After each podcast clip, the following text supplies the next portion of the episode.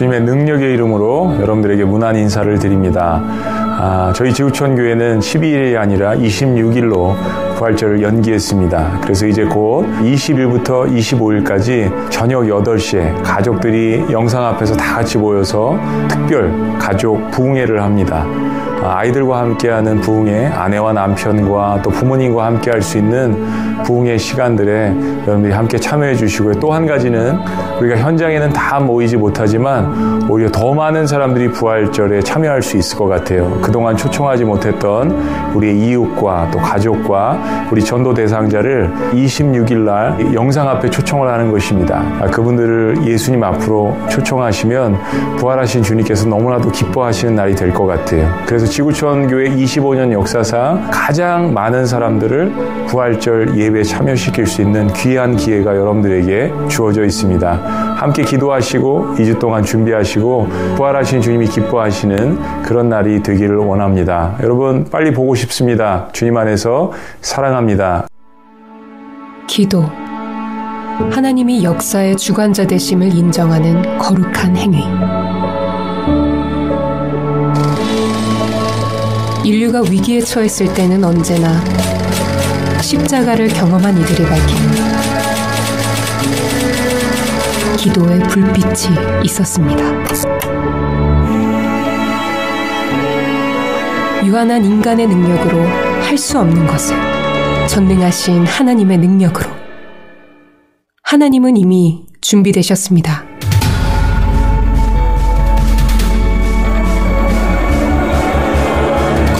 7일간의 도전은 4월 20일부터 25일의 도전은 4월 20일부터 25일까지. 나는 십자가를 경험한 사람인가 라는 주제로 첫째 날 돌변하여 십자가를 조롱하는 군중들. 착한 사람 신드로 헤롯과 빌라도. 예수님 대신 풀려난 바라바. 깨닫고 회개하는 무리들. 마지막에 구원받은 강도들 이방인 백부장과 유대 여인들. 십자가 사랑 앞으로 이웃을 초청하는 거룩한 7일간의 도전.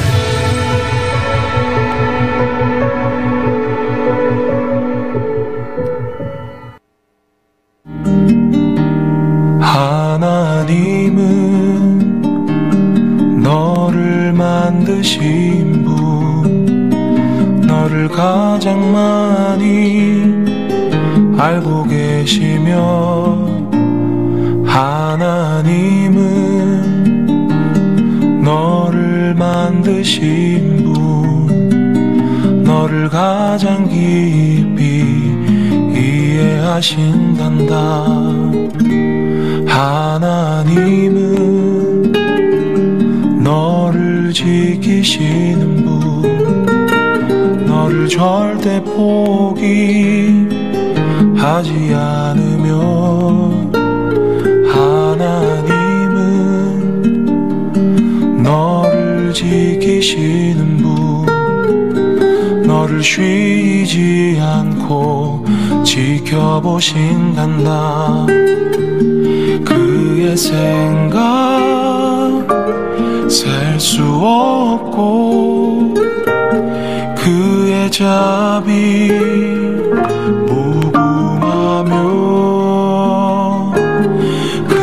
성실 날마다 새롭고 그의 사랑 끝이 없단다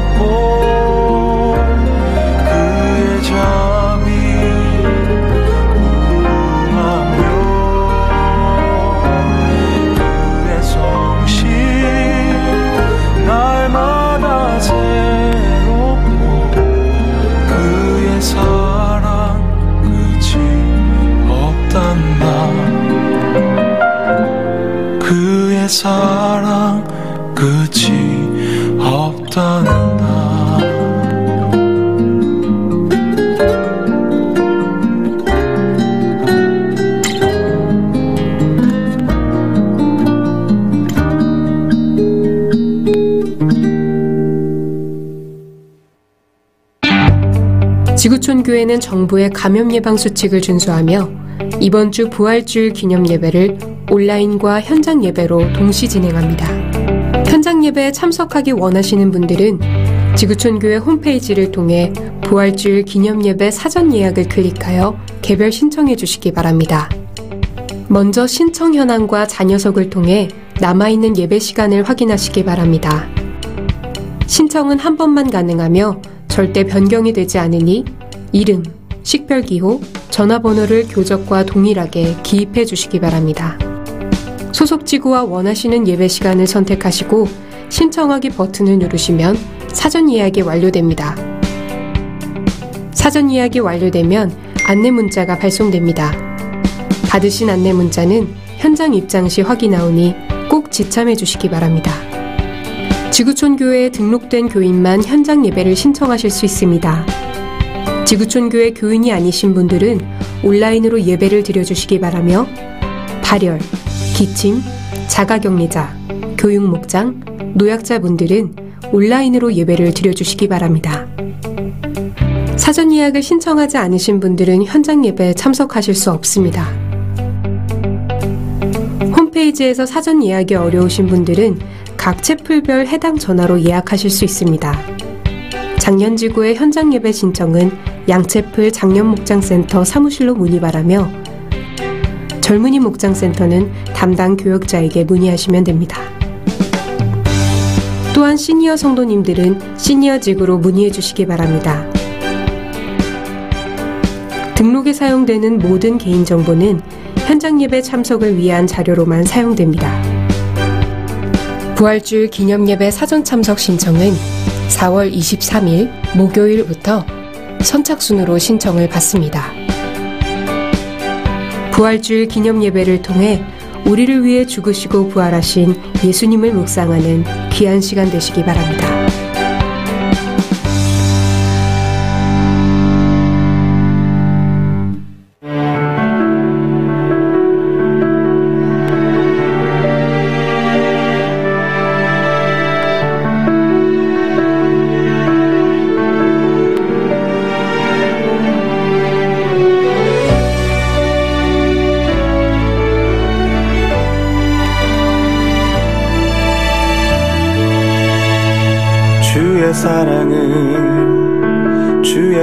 하심은 주의 은혜를 생각해보라. 하늘보다도 더 높으신 아버지의 사랑 크고 놀랍네. 아버지 사랑 크고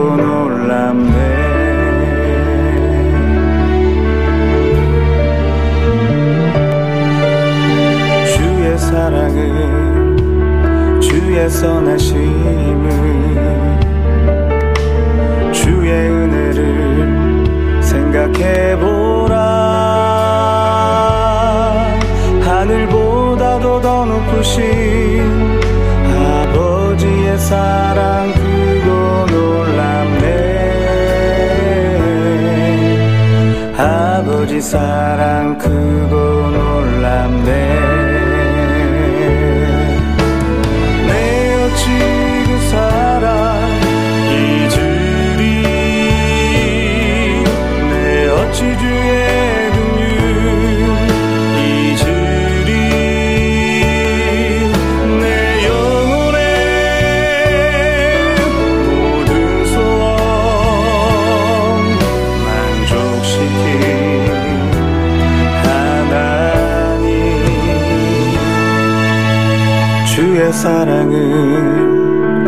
주의 선하심은 주의 은혜를 생각해보라. 하늘보다도 더 높으신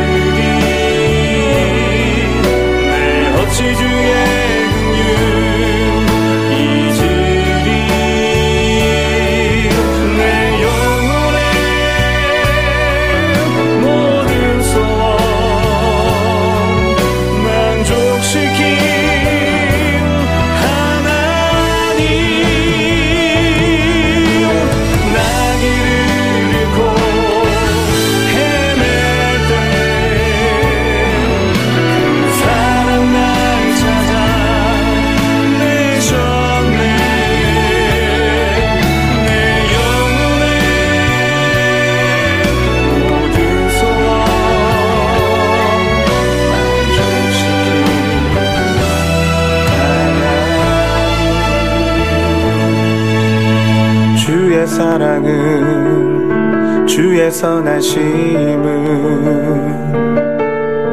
주의 은혜를 생각해보라. 하늘보다도 더 높으신 아버지의 사랑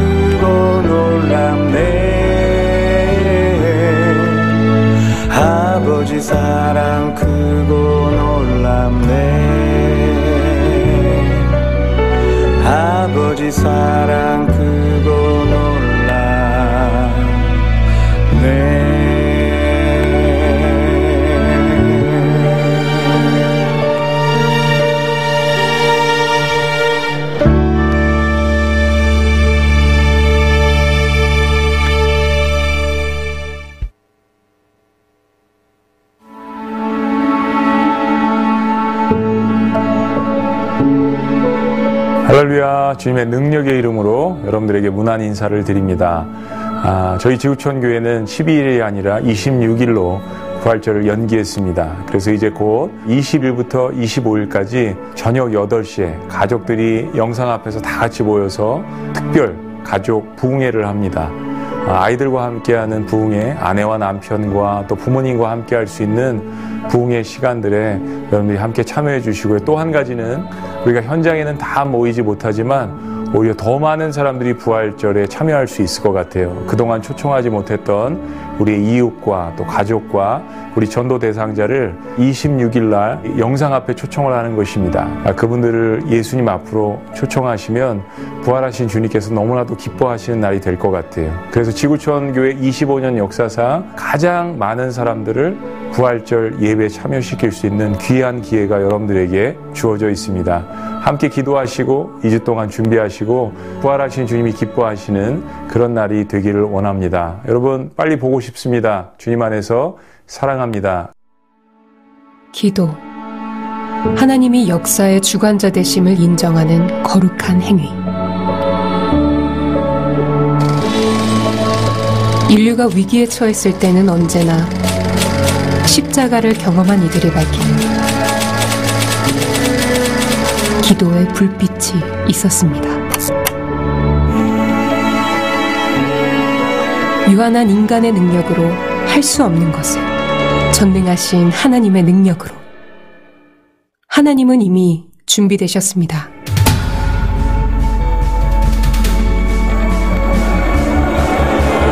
거룩한 7일간의 도전은 4월 20일부터 25일까지 나는 십자가를 경험한 사람인가 라는 주제로 첫째 날 돌변하여 십자가를 조롱하는 군중들 착한 사람 신드로 헤롯과 빌라도.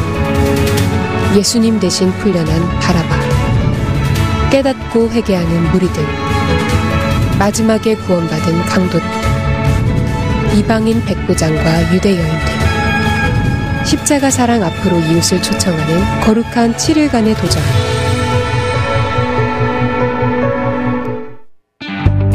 지구촌 교회는 정부의 감염 예방 수칙을 준수하며 이번 주 부활주일 기념 예배를 온라인과 현장 예배로 동시 진행합니다. 현장 예배에 참석하기 원하시는 분들은 지구촌 교회 홈페이지를 통해 부활주일 기념 예배 사전 예약을 클릭하여 개별 신청해 주시기 바랍니다. 먼저 신청 현황과 자녀석을 통해 남아있는 예배 시간을 확인하시기 바랍니다. 신청은 한 번만 가능하며 절대 변경이 되지 않으니 이름, 식별기호, 전화번호를 교적과 동일하게 기입해 주시기 바랍니다. 소속 지구와 원하시는 예배 시간을 선택하시고 신청하기 버튼을 누르시면 사전 예약이 완료됩니다. 사전 예약이 완료되면 안내 문자가 발송됩니다. 받으신 안내 문자는 현장 입장 시 확인하오니 꼭 지참해 주시기 바랍니다. 지구촌 교회에 등록된 교인만 현장 예배를 신청하실 수 있습니다. 지구촌 교회 교인이 아니신 분들은 온라인으로 예배를 드려주시기 바라며 발열, 기침, 자가격리자, 교육목장, 노약자분들은 온라인으로 예배를 드려주시기 바랍니다. 사전 예약을 신청하지 않으신 분들은 현장 예배에 참석하실 수 없습니다. 홈페이지에서 사전 예약이 어려우신 분들은 각 채플별 해당 전화로 예약하실 수 있습니다. 장년지구의 현장 예배 신청은 양채플 장년목장센터 사무실로 문의 바라며 젊은이 목장센터는 담당 교역자에게 문의하시면 됩니다. 또한 시니어 성도님들은 시니어직으로 문의해 주시기 바랍니다. 등록에 사용되는 모든 개인정보는 현장 예배 참석을 위한 자료로만 사용됩니다. 부활주일 기념 예배 사전 참석 신청은 4월 23일 목요일부터 선착순으로 신청을 받습니다. 부활주일 기념 예배를 통해 우리를 위해 죽으시고 부활하신 예수님을 묵상하는 귀한 시간 되시기 바랍니다.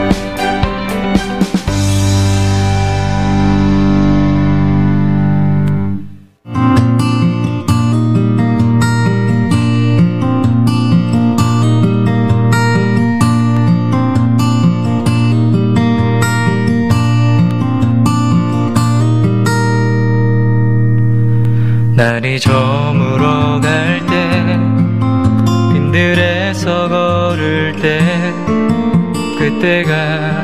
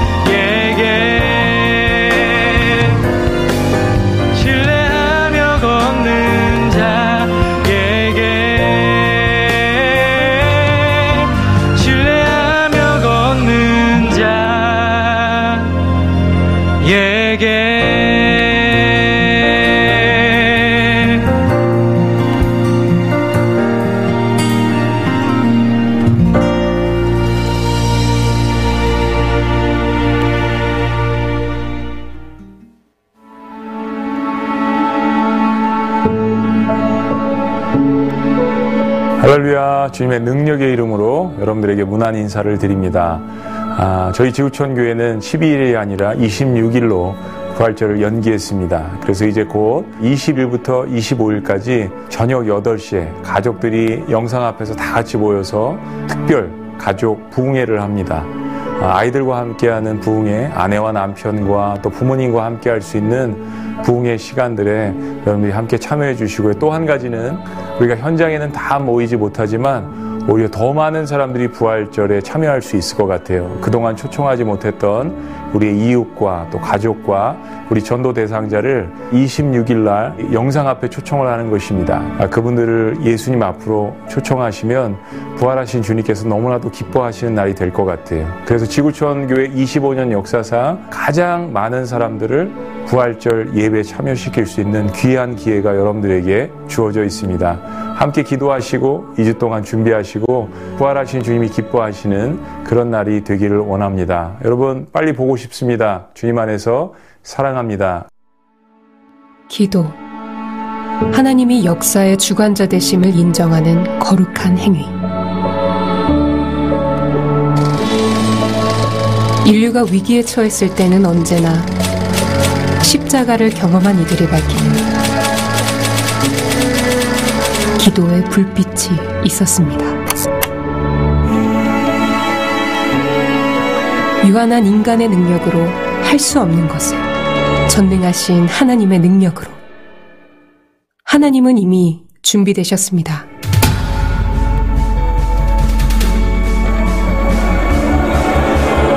거룩한 7일간의 도전은 4월 20일부터 25일까지 나는 십자가를 경험한 사람인가 라는 주제로 첫째 날 돌변하여 십자가를 조롱하는 군중들 착한 사람 신드로 헤롯과 빌라도 예수님 대신 풀려난 바라바 깨닫고 회개하는 무리들 마지막에 구원받은 강도들 이방인 백부장과 유대 여인들 십자가 사랑 앞으로 이웃을 초청하는 거룩한 7일간의 도전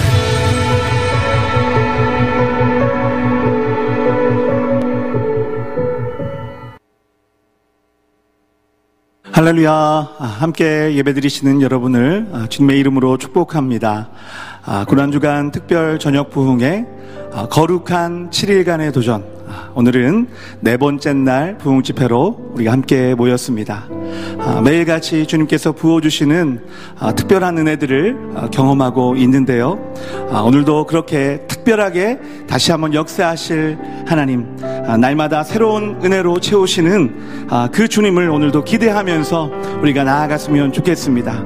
아, 오늘도 먼저 예배를 위해서 함께 기도하며 나아가기 원합니다. 우리 함께 기도하실 때 주님, 오늘 이 시간도 주님의 특별한 은혜를 갈망하며 나아갑니다. 흩어져 예배하는 모든 가정, 또 모든 자리마다 그 십자가의 보혈, 그 십자가의 사랑으로 함께하여 주시고 어제보다 더 큰 은혜와 사랑으로 주님 역사하여 주옵소서. 우리 함께 예배를 위해서 뜨겁게 기도하며 나아가겠습니다. 거룩하신 아버지 하나님 감사와 찬양을 드립니다. 오늘도 고난 주간 특별 저녁 부흥회 네 번째 날 집회로 우리 사랑하는 성도들 각 가정에서 함께 모여 찬양하며 기도하며 나아갑니다. 주님 아버지 흩어져 예배하는 모든 자리마다 그 십자가의 보혈과 십자가의 은혜를 넘치도록 부어주시고 오늘도 특별한 주님의 은혜로 새롭게 주님 역사하여 주옵소서. 그렇게 어제보다 더큰 사랑과 은혜로 우리 가운데 역사하실 것을 기대합니다. 주님 함께하여 주시고 인도하여 주옵소서. 주옵소서 사랑의 주님 감사합니다. 오늘도 변함없이 고난주간 특별 저녁 부흥회로 어, 거룩한 7일간의 도전을 이어갑니다. 온 가족이 함께 모여서 예배하는 이 특별한 이 시간에 주님 영원히 변치 않는 십자가의 사랑으로 함께 해 주옵시고 또 오늘도 십자가의 그 놀라운 은혜를 경험할 수 있도록 주님 역사하여 주옵소서. 감사드리며 존귀하신 예수님의 이름으로 기도합니다.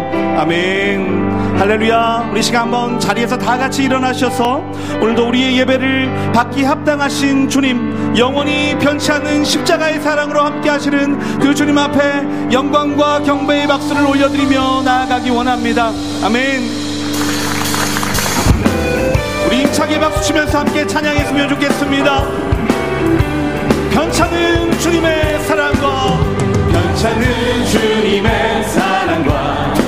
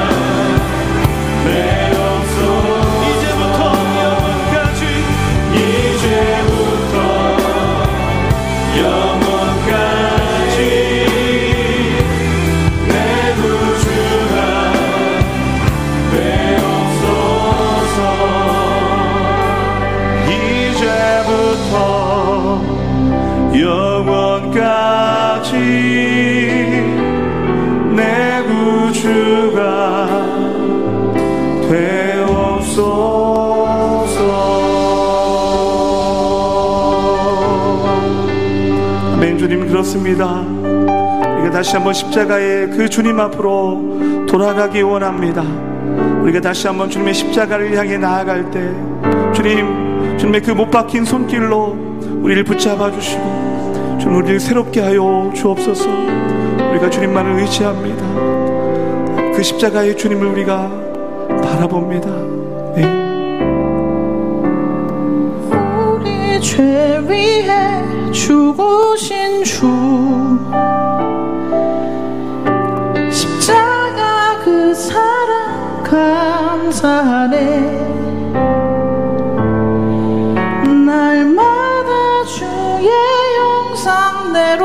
영상대로 변화되리라. 십자가 우릴 새롭게 하리. 우리 죄 위에 죽으신 주님 우리 죄 위해 죽으신 주. 십자가 그 사랑 십자가 그 사랑 감사하네. 날마다 날마다 주의 영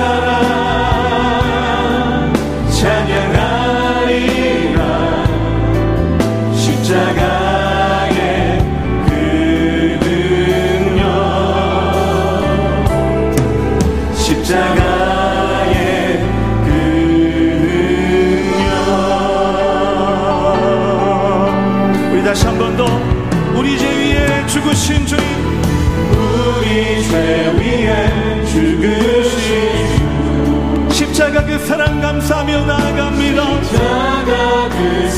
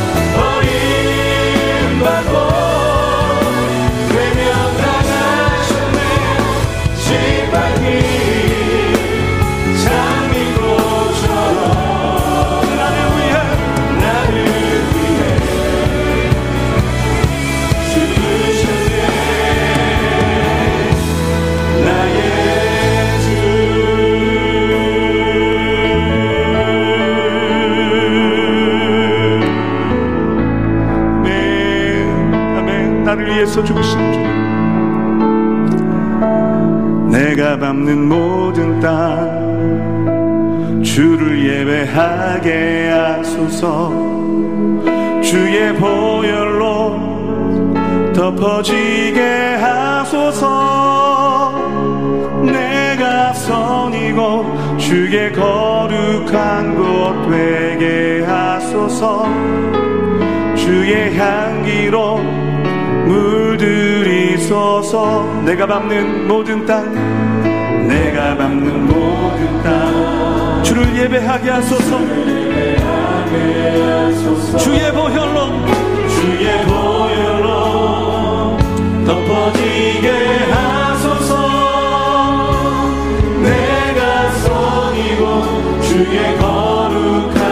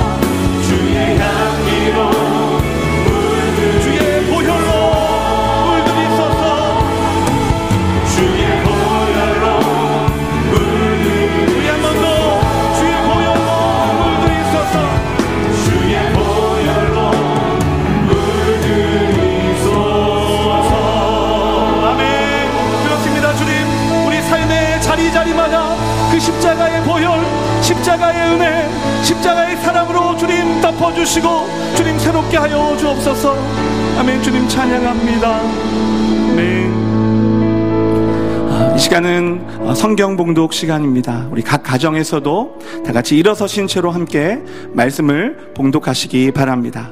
성경 봉독 이후에는 김가영 자매님의 특별 찬양이 있습니다.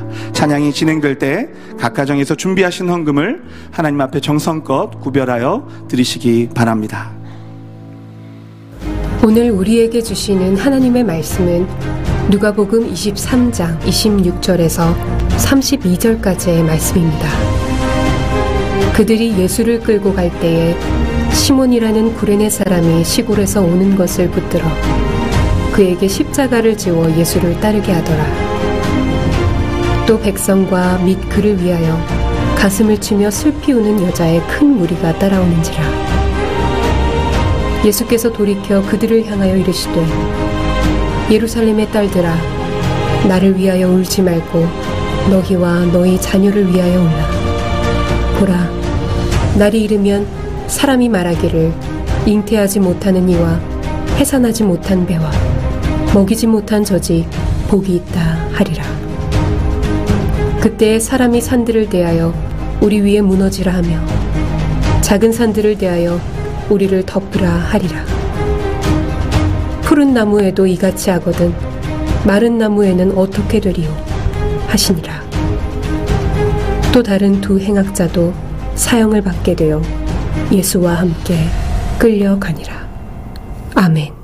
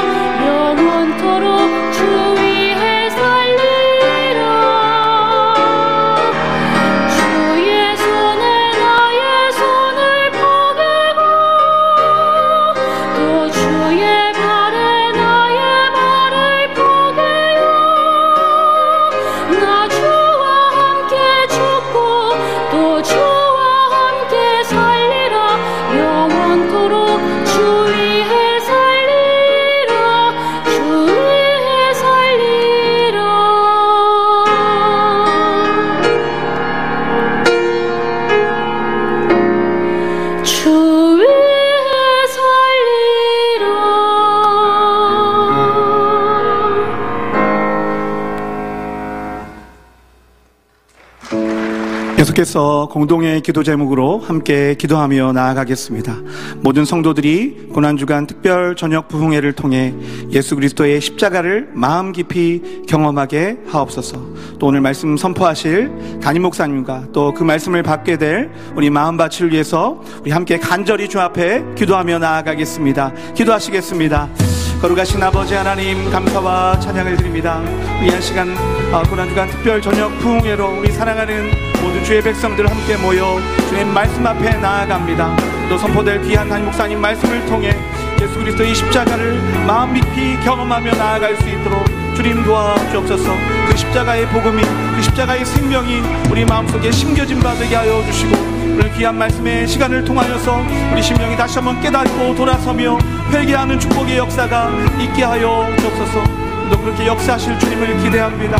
말씀하시고 고치시고 회복시키시며 새롭게 하실 그 주님 앞에 나아가오니 주님 함께하여 주옵소서 감사하신 주님, 아, 다시 한번 주님의 존존에 서서 아, 주님을 예배하며 경배하며 특별히 고난주간에 고난당하신 그 주님의 십자가를 묵상하며 그 의미가 무엇인지를 되새길 수 있는 귀한 기회를 주신 것 감사합니다. 아, 거룩한 7일의 도전 아, 네 번째 시간을 갖습니다. 하늘문을 열어주시고 우리에게 주시는 귀한 말씀의 은혜를 통하여서 우리가 더욱더 주님 앞에 나아가고 결단하는 시간 될 수 있도록 인도하여 주옵소서. 말씀 후에 기도하고 찬양하고 저희들이 세족식을 거행합니다. 주님께서 하신 그 모범을 따라서 저희들이 할 때 우리 하나님께서 감격 있게 하시고 기쁨 있게 하시고 회복이 있게 하시고 서로에 대한 격려가 있게 하여 주옵소서. 감사하신 예수님의 이름으로 기도합니다. 아멘. 할렐루야. 우리 서로 축복하고 인사합니다. 주 안에서 사랑합니다. 주 안에서 축복합니다. 네. 어제는 역시 여러분들이 기도를 많이 하신 덕분으로 어, 아무 문제 없이 한 시간 반에 우리 저녁 부흥에 모든 것들이 잘 송출되어서 각 가정에서 안전하게 예배를 드리셨다는 말씀을 아, 잘 전해 들었습니다. 아, 마치 저희 뭐 이렇게 어, 올림픽이나 한일전 하는 것처럼 가슴을 조이면서 보셨다는 분들도 아, 계셨어요. 그만큼 평상시에 있었던 모든 것들이 저희들에게 은혜였다라는 것을 다시 한번 발견하는 그런 시간이었습니다. 아, 오늘부터 현장 예배 예약을 저희들이 받고 있는데요. 부활주일 기념 예배 최소한의 인원으로 저희들이 오픈을 아, 하기 때문에 상황이 좋아짐에 따라 점진적으로 참석 인원을 조금씩 늘려갈 그럴 예정입니다. 아, 분당과 수지만 오픈을 하고요. 경기대와 GM에는 GM에는 이제 유치원이 유치원이 있고 또 경기대도 마찬가지고 대학이기 때문에 국가에서 아직 오픈을 하지 않았기 때문에 열 수가 없고요. 아, 분당과 수지 그리고 필그림에서는 우리 원로 목사님께서 발주 기념 예배를 인도를 해 주십니다. 기도해 주시고요. 아, 3미터 이상씩 앉을 수 있는 그 인원들, 최소한의 인원들, 분당은 커튼 다 열고요. 아, 그리고 수지도 최소한의 인원들로 예배를 그렇게 아, 드리도록 하겠습니다. 점차, 점차적으로 나아질 것입니다. 소망을 가지시고 기도해 주시고요. 8시, 10시, 12시, 2시, 4시, 총 5번입니다. 양쪽 채플에서 예배를 드리고요. 계속 광고 들으신 것처럼 높아심에서 말씀드립니다. 우리 그 교육부서는 아, 아이들은 오지 않도록 하고요. 면역이 약하신 분들이나 또 노약자 계층 분들 주의하시고 어, 다른 사람들을 위해서 여러분들 기도하시면서 또 선별하셔서 어, 그렇게 오셨으면 좋겠습니다. 현장 예배 사전 신청이 어려우신 분들은 작년 목장 센터나 젊은이 센터로 문의해 주시고요. 아마 거의 예약이 다 차고 있는 것 같습니다. 부활 주일 기념 예배 소중한 사람과 함께 나누는 부활의 기쁨 아, 여러분들 모바일 초청장 아끼지 마시고 모든 사람들한테 다 보내셔서 어느 때보다도 가장 많은 인원이 부활주일 예배에 참여해서 아, 하나님 말씀을 듣고 또 주님께로 돌아오는 놀라운 역사가 있기를 주의 이름으로 축원합니다. 가족 세족식이 오늘 있는데 혹시 준비하지 못하신 분들은 아, 그냥 아, 물 떠놓으시고요. 꼭 발을 거기다 이렇게 담그지 않으셔도 되고 음, 물을 이렇게 축이고 또 발을 붙들고 기도하셨으면 좋겠고요. 가족이 주변에 없으셔도 그 가족을 위해서 발을 씻기는 그런 헌신의 마음으로 기도하시면 되겠습니다. 깨닫고 어, 회개하는 무리들. 아, 오늘 특성 감사합니다. 아, 이렇게 제가 찬양을 듣고 싶은 게 있으면 그 특성을 하시더라고요. 어김없이 예, 오늘도 그런 은혜가 있었습니다. 아, 아이들이 이제 그 어제 유튜브로 이렇게 저에게 보여주면서 아빠 화요일 날 아빠가 기도하고 이렇게 설교하고 기도하고 찬양하다가 어, 콧물 많이 흘린 거 알아요? 그러면서 그 장면을 이렇게 보여주더라고. 저희 아내도 그게 다 보였다고. 예. 그래서 저도 기도하다가 이렇게 잠깐 눈 떠보니까 어떤 때는 뭐 콧물이 여기 와서 있고 때는 여기 와서 있고 은혜에 따라 조금씩 다른 것 같아요.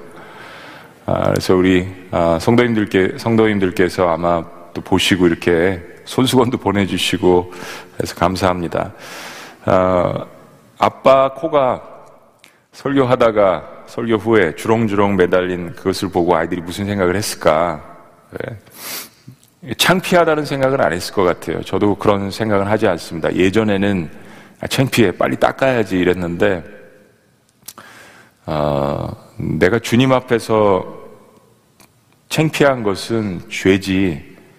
내가 주님 앞에서 회개하는 모습은 어, 창피한 모습이 아니라는 생각을 어느 시점부터 하게 됐습니다. 구원을 받는 과정에서 나타나는 현상은 어, 누구나 예외 없이 회개가 일어나는 거죠. 어, 회개라는 말 이제 뭐 하문으로 뜻을 풀이하자면 돌이켜서 고침을 받는다란 그런 뜻입니다. 뭐 히브리어의 의미도 있고 헬라어의 의미도 있는데 히브리어를 보면 나함, 뭐 뉘우치다, 또 슈브 그러면 돌이키다. 또 헬라어의 대표적인 두 단어가 있다면은 메타노이아라는 것은 이게 마음의 변화입니다. 메타노이아, 마음의 변화. 또 한 가지의 단어는 에피스트로라고 그래서 이제 행동의 변화를 이야기하는 겁니다. 아, 제가 성경 전체에서 이렇게 제 개인적으로 말씀을 보면서 회개가 어떤 뜻인지를 한번 이렇게 정리를 해봤습니다. 길어서 제가 화면에 띄우지 않고 여러분들이 한번 들어보세요. 아, 회개는 하나님 말씀을 듣고 내가 살아왔던 길이 근본적으로 잘못되었음을 깨닫는 죄라는 걸 깨닫는 거죠. 깨닫고 하나님 앞으로 나아가서 나의 죄를 토로하며 전적으로 예수님이 흘려주신 보혈의 공로에 의지해서 용서함을 받고 회복을 경험하는 과정이다. 자, 다시 한번요. 회개는 하나님 말씀을 듣고 내가 살아왔던 길이 근본적으로 잘못되었음을 깨닫고 하나님 앞으로 나아가서 예, 코람데오가 될 수 있죠. 나의 죄를 토로하며 전적으로 예수님이 흘려주신 보혈의 공로에 의지해서 용서함을 받고 회복을 경험하는 과정이다. 말씀을 준비하면서 한번 정리를 이렇게 해봤습니다. 여러 가지 회개에 대한 정의를 내릴 수 있지만요. 제 개인적인 어떤 신앙 고백이라고 할 수 있습니다. 어, 신학적으로 이런 그 주제들을 다룰 때 너무 복잡하게 다루시는 분들이 있더라고요. 근데 과연 그렇게 복잡한 것일까라는 생각이 듭니다. 주님께서 우리에게 말씀해 주신 것, 성경에서 이야기하신 것은 그리 복잡한 것이 아니라고 생각이 듭니다. 아, 우리가 구원을 받을 때 성령님의 도우심으로써 우리가 지은 모든 죄를 하나님 앞에서 자복하면서 회개를 합니다. 이 과정은 구원받은 사람 누구나 거쳐야 되는 거죠. 근데 사실 그때 모든 죄가 다 생각이 나지 않습니다. 그렇죠? 인간이 뭐 모든 것들을 속속히 다 우리가 회개할 성령님의 그 도움에 의지해서 이제 저희들이 회개하는 거죠. 근데 모든 게 다 생각이 나지는 않지만 하나님을 떠나 살았던 삶의 어떤 그 전체적인 면 그리고 생각나는 대로 성령께서 생각나게 하시는 굵직굵직한 그런 것들을 이제 회개하게 됩니다. 이제 구원 이후에도 생각나게 해서 저희들이 회개를 하는데 못다한 회개들. 이제 그런 구원에 대한 회개는 어, 일회적인 것입니다. 일회적. 그러니까 그런 구원의 회개가 일회적이라는 그 의미는 구원받은가 동시에 나의 삶의 방향이라는 게 나 중심에서 하나님 중심으로 방향이 완전히 180도 바뀌는 결단이라는 것입니다. 이 구원의 즉각성이라는 겁니다. 아, 잘못 살아왔구나. 죄를 깨닫고 이게 아니구나. 라고 되돌이키는 이 일회적인 큰 회개라는 것입니다. 구원의 즉각성. 근데 구원의 점짐성이라는 면이 있죠. 두렵고 떨림으로 너희 구원을 이루라는 빌립보스의 말씀입니다. 구원받은 이후에 회개는 왜 필요한가? 하나님께서 예수님의 보혈을 통해서 이미 모든 죄를 용서해 주셨는데 왜 또 우리에게 회개가 필요한가? 특히 이제 우리 자녀들 또 신앙에 처음 입문하시는 분들 이런 질문을 하실 수가 있을 것 같아요. 그거는 구원받은 백성이라도 죄를 지으면 하나님과의 관계가 문제가 생깁니다. 자, 저희 자녀들에게는 여러 번 그런 이야기를 한 적이 있습니다. 어, 아이들이 무슨 잘못을 했을 때, 어, 극단적으로 그 예를 들어서 몇 년 전에 제가 아이들을 모아놓고 그런 얘기를 했습니다. 어, 아들아, 딸아 하면서 너희들이 혹시나 사고로 사람을 이렇게 죽이거나 의도하진 않았지만 아주 큰 그런 범죄를 했다고 가정을 하자. 아이들이 너무 놀랬더라고요. 그런 일이 일어나기를 바라지 않죠, 누구라도. 그러나 만약에 그런 일이 일어났다고 하더라도 너희들은 어, still you are my daughter, still you are my son. 어, 아들아 딸아, 너는 그럼에도 불구하고 여전히 아빠 아들이고 아빠 딸이야. 거기에는 변함이 없단다. 그러면서 이제 회개에 대한 의미를 좀 설명을 해줬습니다. 관계성이라는 거죠.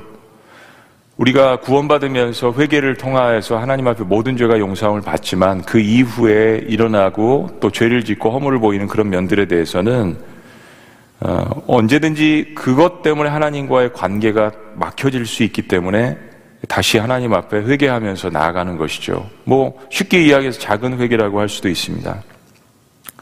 근데 구원받지 않은 자가 죄를 짓는 것과 구원받은 사람이 죄를 짓는 것은 다릅니다. 구원받은 자가 죄를 짓고 회개하는 것은 다시 구원받기 위해서 회개를 하는 것이 아니라 구원을 베풀어 주신 하나님의 은혜를 망각한 것에 대한 회개를 통해서 하나님과의 관계를 다시 친밀하게 맺는 거죠. 그냥 부모와 자녀와의 관계를 생각하면 아주 쉽습니다. 아내와 남편와의 관계를 생각하면 예, 아주 쉽습니다.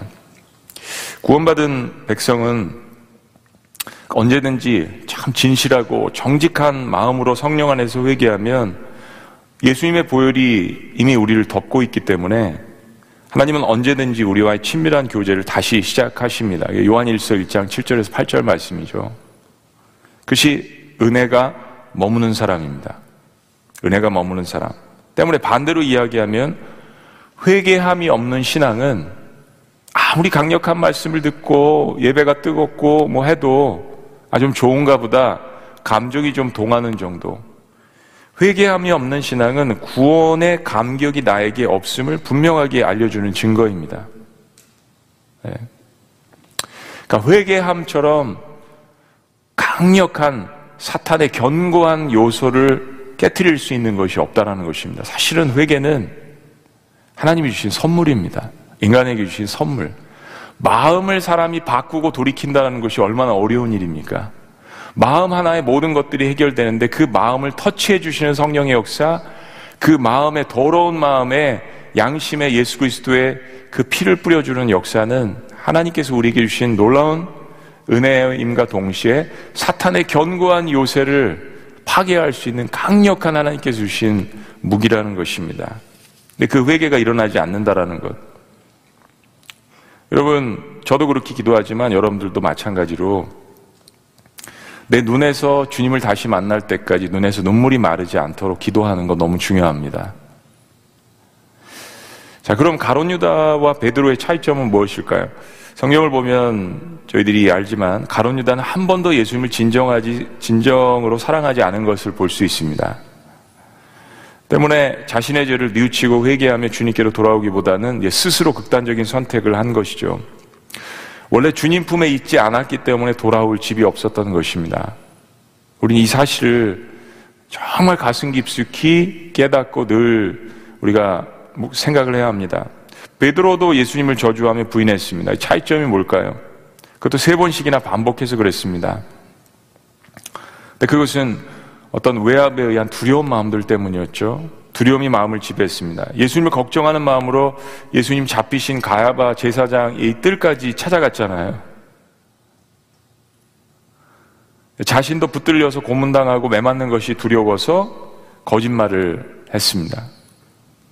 성경을 통해서 우리는 베드로가 예수님을 얼마나 사랑했는지를 알 수 있습니다. 성경을 깊이 읽어보신 분들은 베드로가 정말 예수님을 사랑했구나라는 것을 발견합니다. 가론 유다를 제외한 다른 제자들의 운명에 대해서 예수님은 이미 다 예언을 하셨습니다. 오늘 저희가 말씀을 마치고 각 가정에서 세족식을 할 것이지만 요한복음 13장 말씀을 보면 이 세족식을 하는 과정 전에 예수님께서 그 과정을 통하여서 또한 이런 말씀들을 하십니다. 예수님께서 이제 죽음을 바로 앞두시고 제자들과 마지막 성만찬을 하십니다. 그리고 그 이후에 그날 밤에 아, 성 세족식을 주님께서 거행을 하십니다. 요한복음 13장 말씀 이제 그걸 이야기하시죠.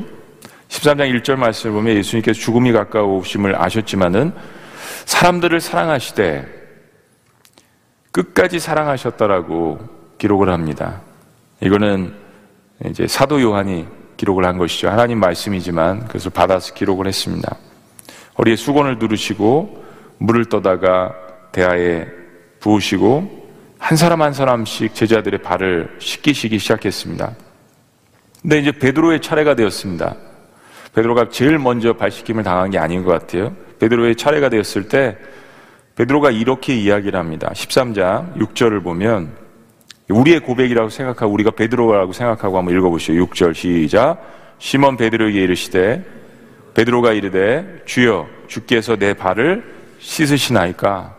주님 어떻게 주님께서 제 발을 씻으십니까? 라는 질문입니다. 도저히 안 된다라는 이야기죠. 7절 예수께서 대답하여 이르시되 내가 하는 것을 내가 지금은 알지 못하나 이후에는 알리라. 모든 주님이 하시는 이런 그 행동과 말씀은 성령께서 임재를 하심으로 말미암아 제자들이 상황과 사건 속에서 아, 그때 주님이 하신 말씀이 이거였구나라는 걸 깨닫게 되죠. 그런 말씀입니다. 8절 베드로가 이르되 내 발을 절대로 씻지 못하시리이다. 다 같이 읽음, 읽습니다. 8절 시작. 베드로가 이르되 내 발을 절대로 씻지 못하시리이다. 예수께서 대답하시되 내가 너를 씻어 주지 아니하면 내가 나와 상관이 없느니라. 이 상관이라는 말은 관계를 이야기하면 친밀한 관계, 게 없다라는 이야기입니다. 9절 시몬 베드로가 이르되 주여 내 발뿐 아니라 손과 머리도 씻어 주옵소서. 아, 참, 정말 베드로다운 고백이에요. 그러니까 베드로입니다. 얼마나 주님을 따라다니고 싶고 닮고 싶어 했고 사랑했는지를 아는 대목들입니다. 가룟 유다와는 본질적으로 다르죠. 자, 10절 다 같이 읽습니다. 시작. 예수께서 이르시되 이미 목욕한 자는 발밖에 씻을 필요가 없느니라. 온몸이 깨끗하니라. 너희가 깨끗하나 다는 아니니라 하시니. 다는 아니니라. 가론 유다를 가리키시는 말씀이죠. 예수님의 이 말씀에 의하면 이미 제자들은 사실상 구원을 받은 상태입니다. 신학적으로 성령이 임했는지 안 했는지 뭐 신학적인 논리는 다 접어두고 예? 너무 신학의 논리에 빠지면 신앙을 잃어버립니다. 그냥 주님이 하신 말씀에 의하면 제자들은 사실상 구원받은 상태입니다. 그래서 예수님을 부인했던 베드로나 뿔뿔이 흩어지고 도망갔던 제자들이 회개하면서 돌아올 수 있었던 겁니다. 베드로와 제자들이 죄를 범했을 때는 주님과의 관계 회복을 위한 회개만이 필요한 것입니다. 온몸을 목욕한 자, 즉 이미 구원을 받은 자는 날마다 발만 씻으면 된다라는 주님의 가르치심입니다. 근데 가론 유다는 그럴 수가 없었습니다.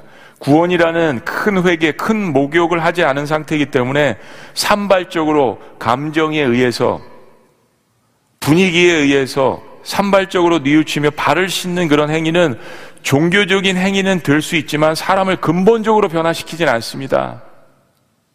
눈물 뭐 조금 흘린다고요.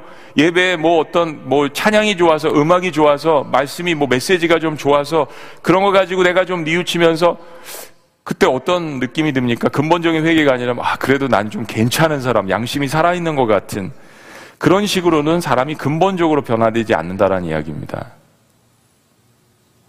하나님의 성령이 사람 안에 거하실 때만 진정한 변화가 일어나기 때문입니다.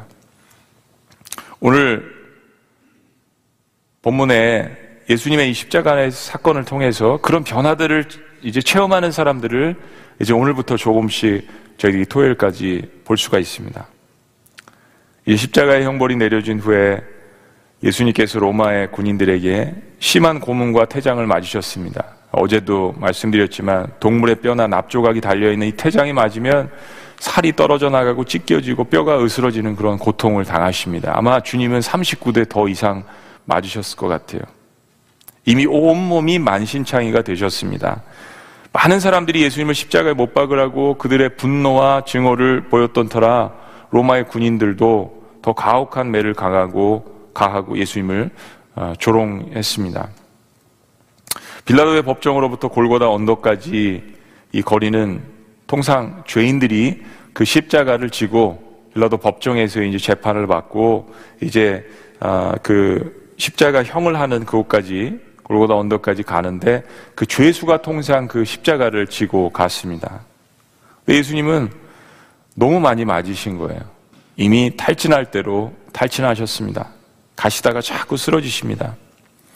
이 길이 뭐 800m에서 한 1000m 정도 되는 거리인데 후에 라틴어로 우리가 잘 아는 것처럼 비아 돌라로사 고통의 길, 슬픔의 길이라는 이름이 지어졌습니다. 이 비아돌라로사의 거리에는 많은 사람들이 구경을 나왔습니다. 예수님을 죽이고 싶었던 그런 사람들도 구경을 나왔겠죠. 예수님을 따르는 무리들도 있었는데요. 그런데 탈진 가운데서 자꾸 쓰러지시는 예수님을 보고 로마 군인들이 구경꾼 중에 한 사람을 잡아다가 예수님을 대신하게 합니다. 형을 빨리 집행해야 하기 때문에 그렇게 한 것 같습니다. 자, 26절 다 같이 읽습니다. 마니터 볼륨 조금만 올려주시고 우리 26절 다 같이 읽습니다. 시작. 그들이 예수를 끌고 갈 때 시몬이라는 구레네 사람이 시골에서 오는 것을 붙들어 그에게 십자가를 지어 예수를 따르게 하더라. 이 사람의 이름은 구레네 시몬이라는 사람인데 구레네는 오늘날의 그 북아프리카의 리비아 지역에서 온 디아스포라 유대인 출신이라고 할 수도 있습니다. 진짜 아프리카 사람일 수도 있고요. 마가복음 15장 21절에 보면 이 구레네 시몬을 알렉산더와 루포의 아버지라고 그렇게 알려줍니다. 그리고 후에 로마서 16장 13절을 보면 사도 바울이 로마에 있는 동역자인 루포에게 문안 인사를 각별하게 하는데 루포의 어머니를 바울은 영적인 어머니로 여겼습니다. 많은 성경학자들은 이 루포의 아버지가 바로 예수님을 십자 예수님의 그 십자가를 대신 지신 구레네 시몬이라고 이야기합니다. 사도행전에 등장하는 안디옥 교의 지도자들 중에 한 명이라고 여겨집니다. 그러면 어떤 결론입니까? 저희들이 청지기 부흥의 시간에 이 말씀을 자세히 보았지만 겁니다. 재수없게 십자가를 진 이 구레네 시몬은 이 일을 계기로 예수님을 만나고 회심하는 놀라운 역사가 있었던 겁니다. 그 과정을 저희들이 성경에서 이야기하지 않기 때문에 모르지만 많은 성경학자들이 이 로마서 말씀과 그리고 마가본 말씀 그리고 이 여러 말씀들을 통하여서 분명하게 이 구레네 시몬이 주님을 만났다라는 것을 증언을 합니다. 그리고 그의 가족들은 예수님을 전하는 초대교회 지도자들이 되고 그의 아내는 사도 바울의 영적인 어머니가 되고 그의 아들들은 로마 교회의 지도자들이 된 것입니다. 어떨결에 진 십자가, 무심히 지나다가 걸려서 재수없게 진 십자가. 근데 구레네 시몬은 이 십자가를 지면서 옆에서 고난당하시는 예수님을 만나고 그분이 메시아임을 깨닫게 된 것이죠. 구레네 시몬이 후에 진정한 사실을 깨닫고 야, 저 십자가에 돌아가신 저분이 예수님이시구나. 그리고 자기 자신은 어떨결에 십자가를 졌는데 내가 역사 속에서 예수님이 지신 그 십자가의 한 부분을 의도치 않았지만 내가 그것을 졌구나라고 하면서 주님 앞에 얼마나 많은 눈물을 흘리며 후에 회개를 했을까요? 바로 그의 아내, 그의 자녀들이 위대한 사역자 사도 바울과 함께 동역하는 사역자들이 된 것이 이것을 분명하게 증명해 주는 것입니다. 억지로 진 십자가라도 회개를 통해서 구원에 이른 주님의 백성이 되는 그 은혜가 구레네 시몬에게 주어진 것입니다. 성경에 등장하는 이런 한 인물 한 인물들은 우리 모든 인류를 대표하는 모든 인류 속의 한 그룹의 사람들을 대표하는 그런 이야기들이 담겨져 있습니다. 여러분 중에도 구레네 시몬과 같은 사람이 있을 것입니다. 자, 두 번째로 이를 지켜보면서 예수님을 위해서 우는 큰 무리들이 있다라고 성경은 이야기합니다. 아마도 이 무리들 가운데는 예수님의 가족들, 또 예수님을 따르는 나사로와 그의 가족들과 마리아, 또 마르다가 있었을 것입니다. 모든 사람들이 예수님이 십자가 사형을 당하기를 원했던 것은 아니죠. 그리고 그 외에 예수님의 사역 기간 동안 예수님과 충돌해서 예수님을 만나서 그들의 영과 육이 회복된 치유을 받은 그런 사람들이 또 예수님을 따라왔을 것입니다. 거기에 특별히 성경은 많은 무리의 여자들이 따랐다라고 이야기합니다. 그런데 이들은 슬피 울면서 주님을 따라갔다라고 이야기해요. 성경을 보니까 표현하기를 가슴을 치며 슬피 울었다라고 표현합니다. 자, 27절. 다 같이 읽습니다. 27절 시작. 또 백성과 및 그를 위하여 가슴을 치며 슬피 우는 여자의 큰 무리가 따라오는지라.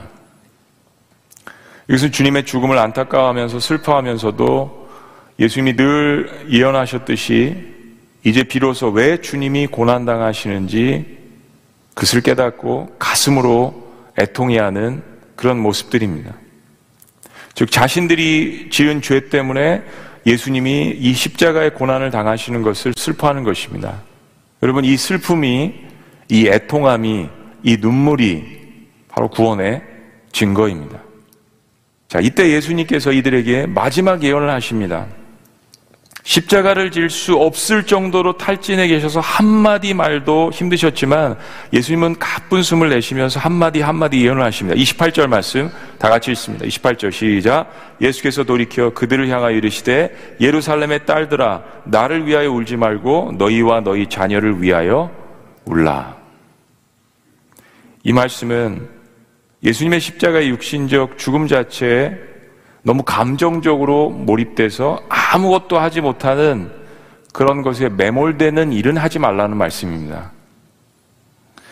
우리야 예수님 이미 부활하신 것을 알기 때문에 그런 슬픔이 덜 하지만 사실 그 당시에 예수님을 사랑하는 사람들의 눈앞에 펼쳐진 예수님의 이 순환은 너무나도 참기 힘든 고통이었을 것입니다. 우리도 역시 그 현장에서 그 처절한 예수님의 모습을 보았다면 예수님 사랑하는 사람들에게는 너무나도 참기 힘든 고통이었을 것입니다. 근데 예수님은 어, 무엇인가 더 나아가는 미래에 대한 말씀을 하십니다. 예루살렘아 딸들아 라고 하실 때 이 딸은 단순히 여자만을 가리키는 것이 아닙니다. 시온의 딸들아 구약 성경에서도 이 이야기를 많이 하죠. 특별히 회개에 대한 이야기를 선지자들이 할 때요. 예루살렘 전체 유대인들을 향해서 하시는 말씀입니다. 예루살렘의 딸들아 시온의 딸들아 나를 위해서 울지 말고 너희와 너희 자녀를 위해서 울라. 저는 오늘 이 한 말씀이 울려 퍼지기를 원합니다. 분명히 예수님은 예루살렘에 다가올 엄청난 전쟁에 대해서 예언하신 것입니다. 멸망에 대해서 예언하신 것입니다. 29절 다 같이 읽습니다. 시작. 보라 날이 이르면 사람이 말하기를 잉태하지 못하는 이와 해산하지 못한 배와 먹이지 못한 젖이 복이 있다 하리라. 고대의 아이를 갖는 것은 축복의 상징이었습니다. 근데 종말의 때에는 차라리 자녀가 없는 것이 축복일 수 있다는 역설적인 말씀입니다. 얼마나 그 고난이 심각하면 이런 그 역설적인 이야기를 하십니까? 자, 30절 나갔죠? 시작. 그때 사람이 산들을 대하여 우리 위에 무너지라 하며 작은 산들을 대하여 우리를 덮으라 하리라. 앞으로 예루살렘에 닥칠 환란보다는 차라리 산이 무너져서 거기에 내려 깔려 죽는 것이 나을 것이라는 말씀입니다. 얼마나 그큰 환란이 임할 것이라는 암시죠. 31절 다 같이 있습니다. 시작. 푸른 나무에도 이같이 하거든 마른 나무에는 어떻게 되리요 하시니라. 아직 종말이 한참 남은 때, 푸른 나무의 때, 십자가의 사건의 때도 이렇다면 진정한 종말의 때, 마른 나무의 때는 얼마나 더 심각하겠는가 하시는 주님의 말씀입니다. 그렇습니다. 예수님의 이 예언의 말씀은 유대 땅과 예루살렘 도성의 마지막을 이야기하시는 것입니다. 물론 예언의 말씀들은 당시에 일어날 것과 앞으로 미래에 일어날 그 종말의 때 바이포컬 두 가지의 종말론적인 초점이 있습니다. 지금과 그리고 정말 마지막 인류 전체가 마지, 아, 마지막에 임할 그 종말에 대해서도 말씀하시는 겁니다. 나중에 전쟁에서 살아남아서 유대 전쟁사를 쓴 어, 유대인 역사학자 요세푸스가 로마 유대인들 간의 전쟁을 자세히 기록을 합니다. 이 전쟁에서 이렇게 싸우다가 예루살렘 성안에 갇혀 있다가 포로로 잡히게 됩니다. 그 다음에 로마에서 대우를 잘 받아서 어, 사실은 이 역사를 살아남아서 기록을 할 수 있었던 것이죠. 우린 요세푸스에게 많은 빛을 지고 있습니다. 그런 면에서 실제로 예루살렘은 주 67년에서 73년 사이에 일어난 이 유다와 로마의 전쟁에서 완전히 멸망하게 됩니다. 특별히 헤롯 성전을 보시면서 돌 위에 돌 하나 남지 않는다는 말씀처럼 로마 군인들은 예루살렘 성과 성곽과 성전을 철저하게 파괴했습니다. 요세푸스가 이런 내용들을 기록을 합니다. 사실은 로마 군인들이 예루살렘 섬녀, 이 성전을 점령하려고 여러 차례에 걸쳐서 노력을 하고 싸우는데 실패를 했습니다. 예루살렘은 어, 정말 난공불락의 그런 요소입니다. 높은 곳에 위치해 있고요. 이 아무리 강한 로마 군대도 여러 차례에서 실패를 했습니다. 근데 이제 점점 점점 가까이 다가가게 되고 이 공성전이라고 하는 아리에스라고 하는 큰 돌 같은 것을 추에 달아가지고 그것을 스윙을 해가지고 이 벽을 성벽 벽을 벽을 깨는 겁니다. 예. 그런데 이것을 시작하기 전에 항복하는 자는 용서해 주겠다. 전쟁에서 이런 것을 자주 씁니다. 이제 전시 효과를 한 다음에 너희는 곧 함락될 거야, 죽을 거야. 그러니까 항복하는 자는 아, 살려주겠다. 해서 내부에 분란을 일으키게 하는 책략입니다. 근데 한편 도시 안에서는 이 공성전에서 평화 협상을 시도하지 못하도록 항복하지 못하도록 결사항전의 의지를 높이기 위해서 한 작전이 뭐냐면 예루살렘 성 안에 있는 모든 식량들을 다 불태웠습니다. 그냥 일사각오로 우리가 죽자 해서 식량들을 다 불태워버렸습니다. 그것 때문에 이 버티다가 도시에 거주하는 사람들과 군인들이 많이 굶어 죽었다라고 전해집니다. 로마군은 예루살렘 공략을 위해서 그 영구 진지를 주변 이 성 주변에 구축을 하고 성벽 높이의 벽을 쌓습니다. 여러분들 뭐 요즘은 영화에서도 많이 보시잖아요. 누구든지 도시를 탈출하려고 하면 붙잡아서 십자가 처형을 로마 군인들이 했는데 공성전이 끝날 때까지 그 성에서 나와서 도망가려고 한 그 군인들을 십자가에 매달아서 예루살렘 성 주변에 쭉 매달았습니다. 그 숫자만 만 명이라고 요세푸스가 증언을 합니다. 만 개의 십자가가 예루살렘 성을 둘러쌌습니다. 베시파니우스, 그 당시에 로마의 황제의 아들이 바로 이 예루살렘을 점령시키기 위해서 왔던 여러분이 잘 아는 티투스 장군입니다. 예루살렘 공략을 지휘했습니다. 로마 황제의 아들이 와서 직접 지휘를 했다는 것은 그만큼 로마 제국에서 이 유대를 점령하는 것을 중요하게 생각을 했고 그만큼 유대인들이 강력하게 저항을 했다라는 것입니다. AD 70년 8월 10일에 로마군이 성 안으로 드디어 진입을 했고 예루살렘 성전은 불탔습니다. 9월 8일에 시내에서 저항도 수그러지고 20일에 저항은 모두 끝났습니다. 예루살렘 성벽을 무너뜨린 로마군이 도시를 철저히 파괴하고 불태웠습니다. 유대인들이 신성하게 여기는 예루살렘 성전도 철저히 약탈했습니다. 원래 고대 전쟁에서는 이렇게 전쟁을 한 다음에도 그들이 중요하게 여기는 신, 이런 그 성전, 이런 것들은 잘 건드리지 않았습니다. 그런데 예루살렘 성전도 철저하게 약탈했습니다. 요세푸스에 따르면 예루살렘 공방정 당시에 성 안에는 어림잡아서 270만 명에 달하는 사람들이 있었다고 합니다. 유대에 있었던 모든 인구들이 예루살렘 성 안으로 들어간 것으로 생각이 됩니다. 포로로 잡힌 유대인의 수는 유대 전쟁 모든 기간을 통해서 AD 70년에 예루살렘 성전이 멸망을 했지만은 67년부터 73년까지 계속해서 남은 사람들과 전쟁을 했습니다. 포로 수만 9만 7천 명. 10만 명이 달했습니다. 예루살렘 공방전 과정에서 사망한 사람은 무려 110만 명이 되었다고 합니다. 현재 로마에 서 있는 티투스의 개선문에는 당시 성전에서 이 메노라 같은 이 성물을 약탈하는 로마 군들의 모습이 새겨져 있습니다.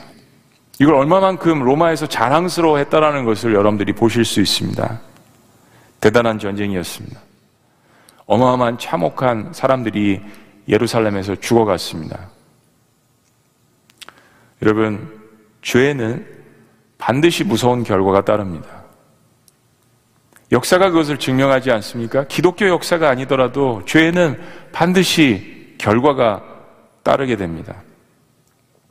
그러므로 반드시 살기 위한 회개가 있어야 된다는 것입니다. 유대인들은 그, 그들이 그토록 기다리던 메시아 하나님의 아들을 십자가에 못 박을 정도로 영적인 눈이 어두워져 있었습니다. 옆에 와서 말씀하셔도 모르는 거예요. 같이 밥을 먹어도 모르는 것입니다. 아니, 어찌 보면 가론 유다처럼 알았기 때문에 알았지만은 이런 모습으로 메시아가 오는 것은 내 마음과 합하지 않는다라는 그런 의미에서 주님을 배신했는지도 모르겠습니다. 그들이 그토록 사랑하는 하나님의 말씀인 구약 성경의 거의 모든 것에 예언된 메시아가 그 땅에 오신 예수님이라는 사실을 깨닫지 못했고 그를 오히려 십자가에 못 박았습니다. 그러니까 유대인들이 받아야 될 죄는 얼마나 더 크겠습니까? 하나님이 선택하신 백성이었는데 그만큼 하나님께서 사랑을 베풀어 주셨는데요. 그만큼 많은 선지자들을 주님께서 보내 주셨는데요. 우리는 빌라도가 군중들 앞에서 손을 씻으면서 이 사람의 죄에 대하여 나는 죄가 없으니 너희가 그 죄를 당하라라고 했던 이야기를 기억합니다. 그때 유대 백성들의 대답이 무엇인지 기억하시죠? 마태복음 27장 25절에 백성이 다 대답하여 이르되 그 피를 우리와 우리 자손에게 돌릴지어다. 얼마만큼 망령된 말을 했는지요. 그 백성이 다 대답하여 이르되 그 피를 우리와 우리 자손에게 돌릴지어다. 주의 결과는 무섭습니다. 은혜는 정말 오랜 시간 동안 하나님이 참으시고 또 참으시고 또 참으시고 또 참으시고 얼마나 오랫동안 참았는지 우리는 성경을 통해서 봅니다. 우리가 하나님이라면 구약시대 때 다 끝났어요. AD 70년까지 견디십니다. 정말 오랫동안 참으셨어요. 그리고 오죽하면 아들까지 보내셔서 십자가에 못 박게 하실까요? 그런데도 못 알아보는 하나님의 백성들. 하나님의 아들을 외면하고 결국 십자가에 죽인 죄의 심판의 결과가 역사 속에 나타납니다. 너무 슬픈 역사입니다. 우리가 영적으로 유대인입니다. 예수님 믿는 사람들은 이런 역사가 반복되지 말아야겠죠. 개인에게도, 가정에게도, 민족에게도요. 자, 그런데 이렇게 슬픔으로 하나님의 역사는 끝나지 않습니다. 역사는 Missio Dei, the mission of God. 하나님의 선교는 하나님이 이끌어 가십니다. 하나님은 실패하지 않으십니다. 예루살렘은 멸망했지만 하나님의 나라 역사는 계속됩니다. 우리가 역사 속에서 보는 것처럼 AD 70년에 예루살렘 유대가 멸망을 하고 그리고 디아스포라로 흩어지게 됩니다. 바로 억지로 십자가를 지다가 회개하고 예수를 만난 구레네 시몬. 초대교회 안수집사인 스테반을 죽일 때 그 일에 앞장섰지만 나중에 회개하고 사도가 된 바울을 통해서 그리고 오늘 주님의 십자가 고난을 애통해하며 가슴을 치며 회개하는 예수님의 사랑하는 제자들을 통하여서 그 이후에 복음의 역사가 계속해서 강력하게 증거되어집니다. 유대인의 저항은 예루살렘뿐만 아니라 그 주변에서도 격렬했습니다. 예루살렘에 함락단 이후에도 2, 3년이 계속됐습니다. 로마는 그런 유대인들을 두려워했기 때문에 완전히 유대 종교를 없애고자 노예로 만들고 잡아갔습니다. 17세 이상의 건강한 남자들 여기저기 노예로 팔려가서 검투사가 되었고 콜로세움에서 짐승의 밥이 되거나 베노의 영화에서처럼 서로 싸우다가 죽어갔습니다. 어떤 역사학자는 그렇게 해서 유대의 장정의 숫자, 콜로세움에 세워진 유대 장정의 숫자가 3천 명이라고 기록을 합니다. 어마어마한 숫자죠. 그런데 그렇게 노예로 여기저기 흩어진 유대인들 속에서도 사도 바울이 선교 여행을 통해서 얻은 수많은 회심자들 속에서도 그리고 그리스도의 그 피 묻은 그 복음들이 곳곳에 뿌려져 있습니다. 예루살렘의 멸망으로 전 세계에 흩어진 유대인들 속에는 초대교회 그리스도인들이 포함되어 있었던 것입니다. 그리고 그렇게 연약한 듯 보였던 복음은 순교의 피로 로마 제국 곳곳에 뿌려지게 됩니다. 그리고 250년이 지난 323년에 로마는 기독교의 복음을 인정하게 됩니다. 콘스타티누스 황제는 예수님을 영접하게 됩니다. 하나님의 역설이죠. 하나님의 역설입니다.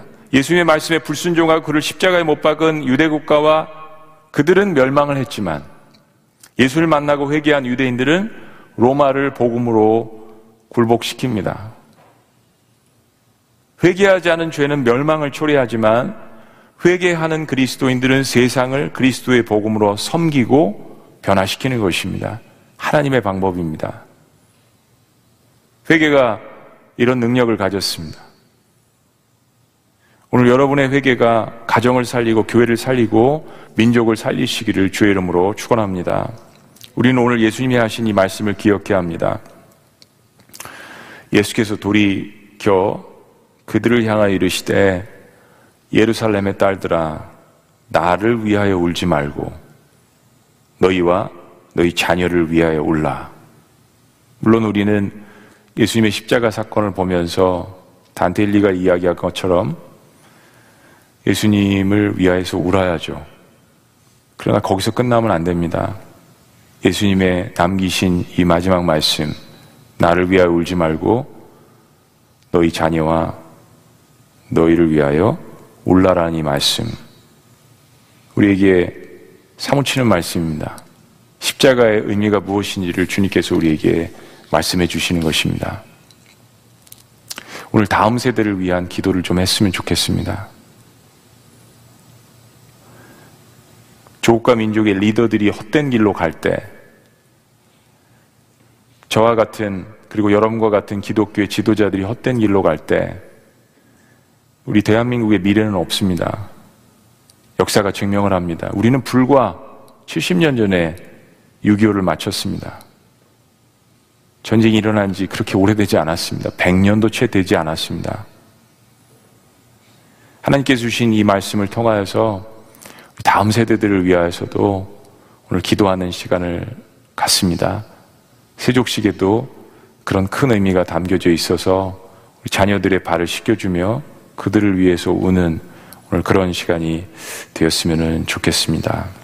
우리 기도하십니다.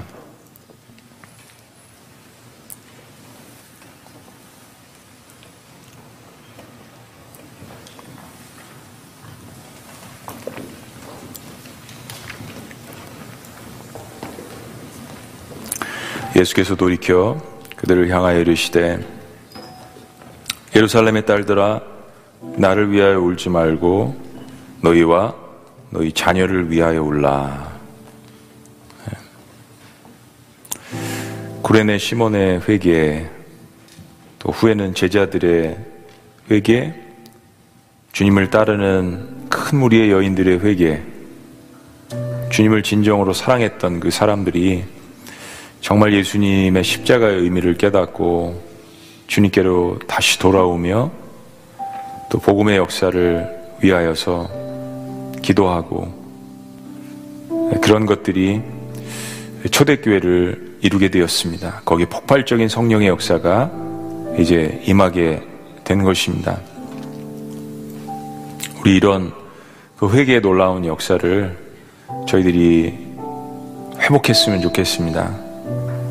회개, 돌이켜서 고침을 받는 것, 죄에 대한 회개, 그리고 앞으로 나아가는 것입니다. 네.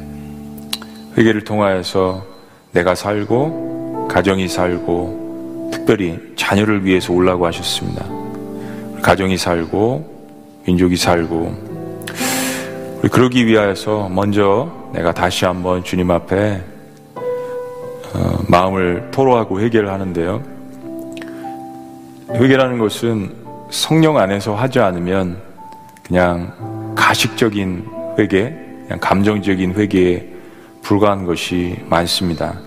성령님을 의지해야 합니다. O God, search my heart. 다윗이 고백한 것처럼 주님 저의 마음을 살펴주옵소서. 제 마음에 뭐가 악한 것이 있는지 주님 살펴주옵소서. 그래서 주님께서 기억나게 하시고 주님이 만져주셔야 밑바닥부터 나오는 회개가 사실은 가능한 것입니다. 우리 그런 의미에서 우리 기도하는 마음으로 어, 다윗이 죄를 짓고 주님 앞에 기도했던 이 시편을 기도와 찬양으로 주님 앞에 올려드렸으면 좋겠습니다. 구원의 기쁨 주님 다시 회복시켜 주시고 변치 않는 마음 내 안에 회복시켜 주옵소서. 기도를 대신해서 찬양을 주님 앞에 올려드렸으면 좋겠습니다. 우리 자리에서 또 가정에서도 다 같이 일어나셔서 정결한 마음 주시옵소서. 우리 기도하는 마음으로 다 찬양하며 나갑니다. 정결한 마음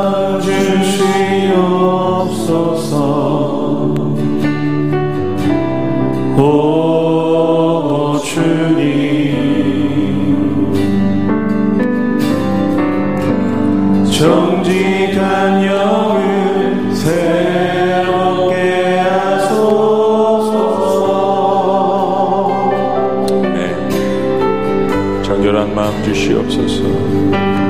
정결한 마음 주시옵소서 오 주님 정직한 영을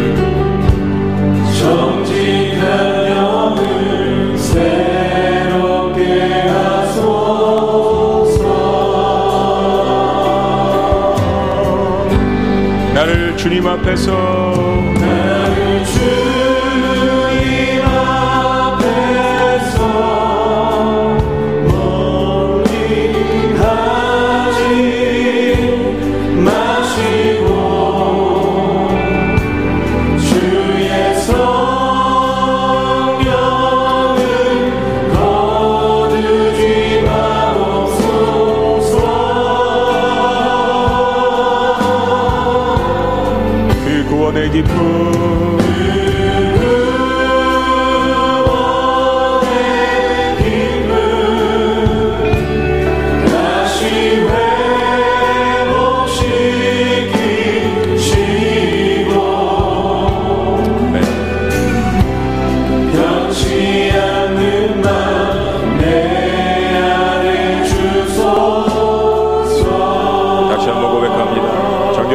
주시옵소서.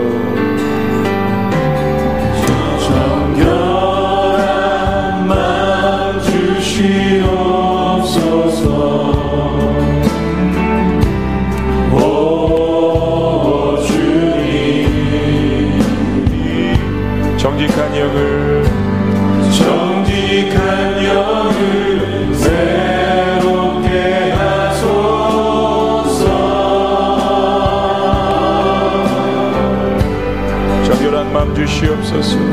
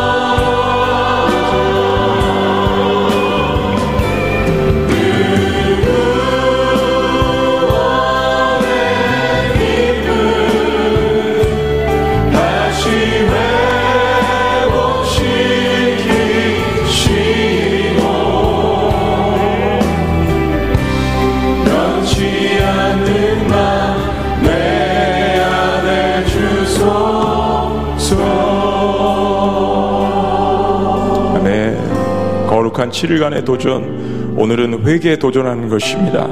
주님 성령 안에서 그리스도의 보혈을 의지하면서 주님 혹시나 제 안에 구원의 기쁨이 사라진 것들이 있다면 회복되게 하여 주시고 주님 주님을 사랑하는 변치 않는 마음 다시 한번 회복시켜 주시옵소서. 주님을 바라보며 나아가길 원합니다. 십자가의 하나님 아버지 그 능력이 제 안에 있게 하여 주시옵소서. 부활에 대한 능력이 다시 한번 살아날 수 있도록 주여 인도하여 주시옵소서. 세상이 힘들고 어려울지라도 구원에 대한 감격과 기쁨 때문에 다시 일어날 수 있도록 인도하여 주시옵소서. 나를 다시 한번 주님 앞에 세우며 우리 회개하며 나아갑니다. 주님 외치십니다. 주여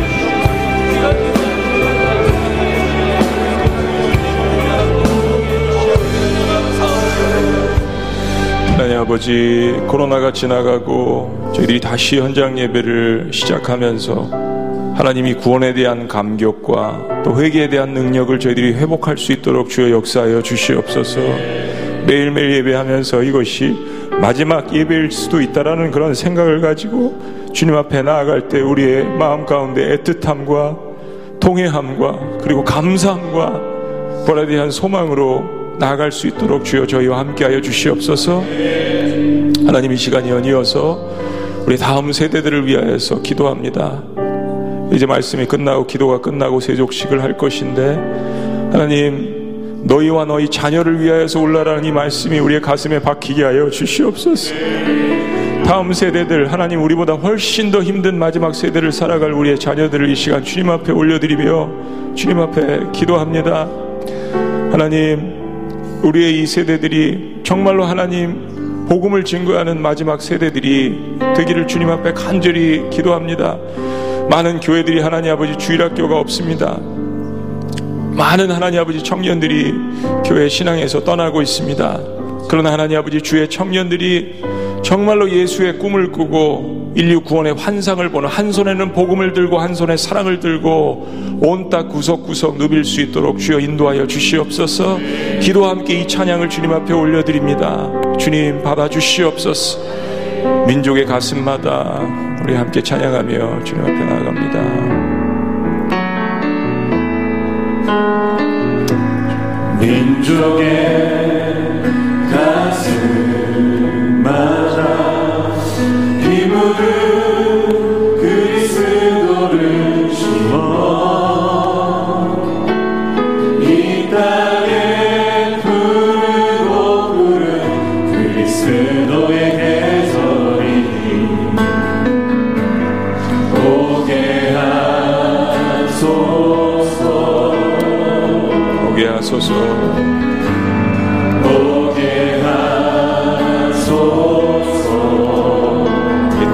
하나님의 나라가 이 땅에 하나님의 나라가 이루어지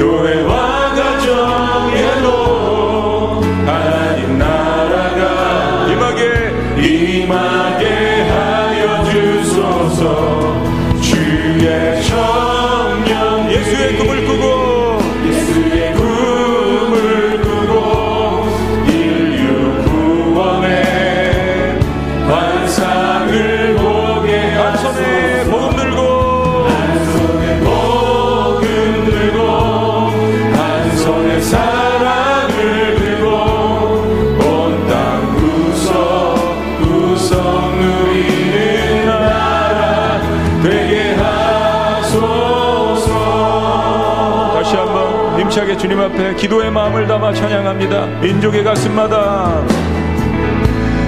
민족의 가슴만 피 묻은 그리스도를 심어. 아멘 아멘. 심어. 이 땅에 부르고. 이 땅에 부르고 부른 그리스도의 계절이 오게 하소서. 오게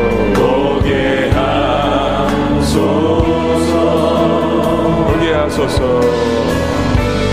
오게 하소서. 이 땅에 하나님의 나라가 이 땅에 하나님의 나라가 이루어지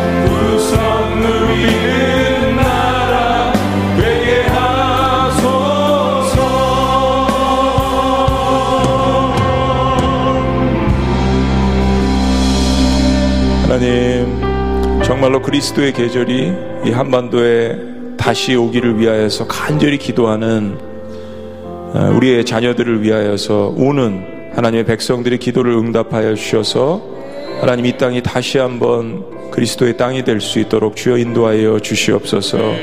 정말 한 손에는 청년들이 복음을 들고 한 손에는 사랑을 들고 온 땅 구석구석 누기는 하나님 그러한 놀라운 역사들이 우리 다음 세대들을 통하여서 그리고 기도하는 1세대들을 통하여서 계속해서 이루어지는 놀라운 역사들이 있게 하여 주시옵소서. 특별히 부족하지만 저희 지구촌 교회를 사용하여 주시옵소서. 1세대와 2세대들이 함께 손을 붙들고 일어나는 놀라운 역사들이 있게 하여 주시옵소서. 오늘 그런 의미에서 주님이 우리에게 보여주신 세족식을 합니다. 세족식 가운데 임하시는 놀라운 성령의 역사가 있게 하여 주옵소서. 예수님의 이름으로 기도합니다. 아멘. 자리에 앉으시겠습니다. 세족식을 준비합니다. 아, 요한복음 13장 1절에서 15절 말씀을 여러분들이 아마 미리 묵상하셨을 것입니다. 세족식은 간단하게 말씀드리면 우리가 오늘 말씀을 좀 보았지만 첫째는 세족식은 우리를 향하신 그 예수님의 사랑을 보여주는 예식입니다. 주님께서 1절 말씀에 6월절 전에 예수께서 자기가 세상을 떠나 아버지께로 돌아가실 때가 이른 줄 아시고 세상에 있는 자기 사람들을 사랑하시되 끝까지 사랑하시니라 기독교의 완성 에키스는 사랑입니다. 그를 세족식을 통해서 보여주신 것이죠. 다시 한번 제자들의 그 발을 씻겨주시면서 주님의 사랑, 또 그들 가운데 아직 남아있는 그런 죄들, 이런 것들 주님께서 씻어주신 것입니다. 두 번째 세족식은 우리와 예수님과의 사랑의 관계를 보여주는 예식입니다. 아까 말씀드린 8절, 베드로가 이르되 내 발을 절대로 씻지 못하시리다. 예수께서 대답하시되 내가 너를 씻어주지 아니하면 내가 나와 상관이 없느니라. 주님이 여러분 발을 씻겨주신다고 하실 때 발을 얼른 내미세요. 주님께서 씻겨주실 것입니다. 마다하지 마시고 주님 외면하지 마시고 예. 주님 앞에 눈물을 흘리고 콧물이 대롱대롱 매달리고 무릎을 꿇고 또 토로하고 이러는 것들 어, 이상한 것도 아니고 또 주님께서 안 받아주실 분도 아니십니다. 그런 의미 주님과의 관계 마지막 세 번째는 세족식은 예수님이 보여주신 것처럼 그렇게 서로 사랑으로 섬기라는 의미의 예식입니다. 서로 사랑하라. 14절 15절 내가 주와 또는 선생이 되어 너희 발을 씻었으니 너희도 서로 발을 씻어 주는 것이 옳으니라. It is right to do so. 내가 이렇게 했으니까 너희도 그렇게 하는 것이 옳으니라. 15절 내가 너희에게 행한 것 같이 너희도 행하게 하려 하여 본을 보였느니라. 예. 참그 하나님의 뜻이 깊다고 생각이 됩니다. 왜냐하면 세족식 할 때 저희 재직들만 이렇게 또 일부만 이렇게 할 수 있잖아요.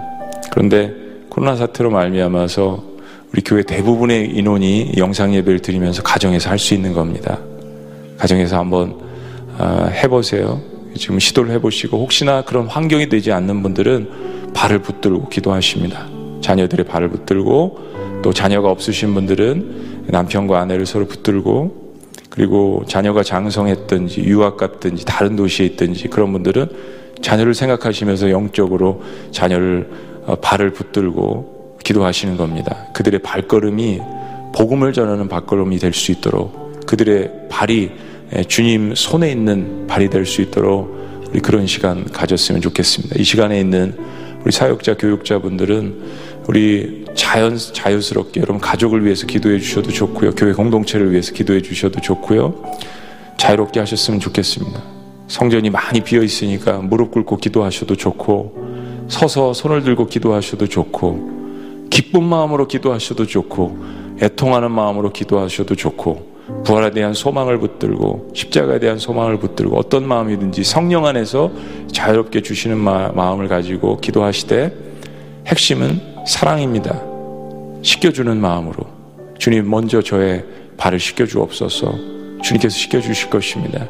그리고 다음으로 생각나는 대로 다른 사람들의 발을 씻겨주는 그런 마음으로 우리 사역자 교육자들도 그렇게 기도하시고 자 가정에서 다 준비되셨으면 이제 여러분들 시작하시는데 여기 앞에 아, 있는 이 화면을 보시면 그냥 주님께서 그 당시 어떻게 하셨을까 생각하면서 저희 대하에 이렇게 물을 부었습니다. 이런 항아리에 주님께서 물을 가져오라고 하셔서 아마 여기다 아, 내려놓으셨을 거예요. 제가 묵상을 하면서 한 가지 생각이 든 게 주님께서 제일 먼저 행하신 기적이 뭐죠? 가나 혼인잔치 물의 기적이었습니다. 그런데 마지막에 주님께서 행하신 예식도 물을 통해서 제자들이 발을 씻겨 주시는 거더라고요. 오늘 알았어요, 묵상하다가. 물의 의미는 사실은 성령의 의미도 있습니다. 우리를 씻겨 주시는 겁니다. 그리고 여기 수건이 있습니다.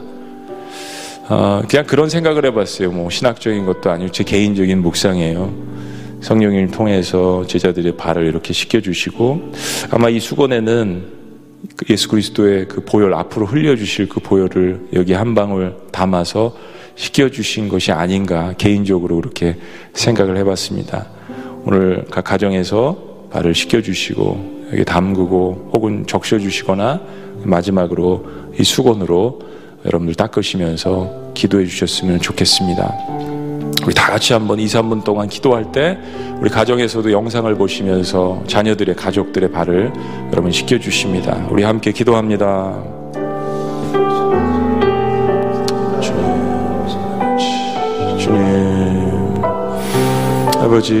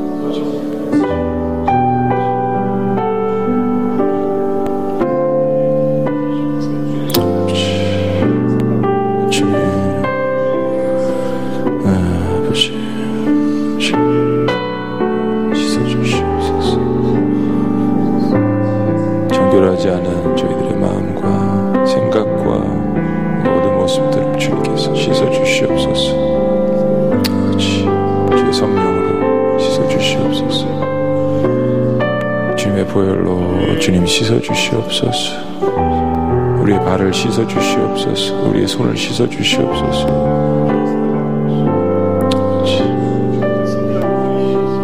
음, 아버지, 각 가정에서 주님, 주님이 행하신 예식을 행합니다. 아버지, 부모가 자녀에게 발을 씻겨주면서 기도하는 그 기도 가운데 하나님 주님의 능력과 용서하심과 사랑과 합이 있게 하여 주시옵소서. 부부가 서로를 위해서 기도하며 발을 씻길 때 하나님의 놀라우신 역사하심이 있게 하여 주시옵소서. 놀라운 치료와 회복이 있게 하여 주시옵소서. 하나님 만져주시는 치료함이 하나님 있게 하여 주시옵소서. 주님, 아버지, 아버지, 주님, 주님, 주님, 아버지.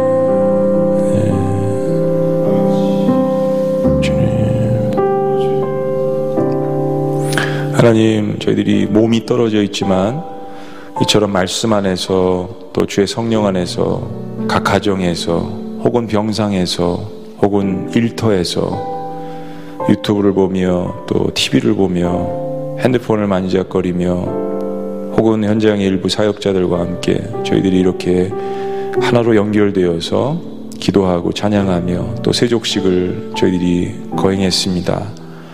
하나님 이 모든 것들이 하나님께 영광이 되게 하시고 또 우리에게는 큰 격려와 치료와 회복과 연합과 화합이 될 수 있도록 주여 인도하여 주시옵소서. 내가 너희에게 행한 것 같이 너희도 행하게 하려 하여 본을 보였느니라 이 말씀을 기억하고 끊임없이 우리 안에 회개함과 또 서로를 향한 용서와 사랑과 섬김이 있게 하여 주시옵소서. 복음을 외치지만 말고 이제는 코로나 때문에 복음으로서 살아가는 그런 모습들이 더욱더 우리 안에 있도록 주여 인도하여 주옵소서. 주님 감사합니다. 예수님의 이름으로 기도합니다. 우리 바쁘신 분들은 어, 영상에서 나가셔도 돼요. 근데 마지막 찬양 하나 더 했으면 좋겠습니다. 어, 그 아까 특성했던 그 찬양 혹시 준비되셨으면 그 찬양하면 좋을 것 같아요. 우리 자리에서 다 같이 일어나셔서 나의 손을 주의 손에 포개고 어, 저는 악본 없는데 우리 영상 준비하시면 가사 준비하시면 우리 차 목사님 인도해 주시고 우리 그 찬양 마지막으로 하고 제가 기도하고 마치도록 하겠습니다. 주보여 날 정결케 하고 네, 주보열 날 자유케 하니 주보여 날 자유케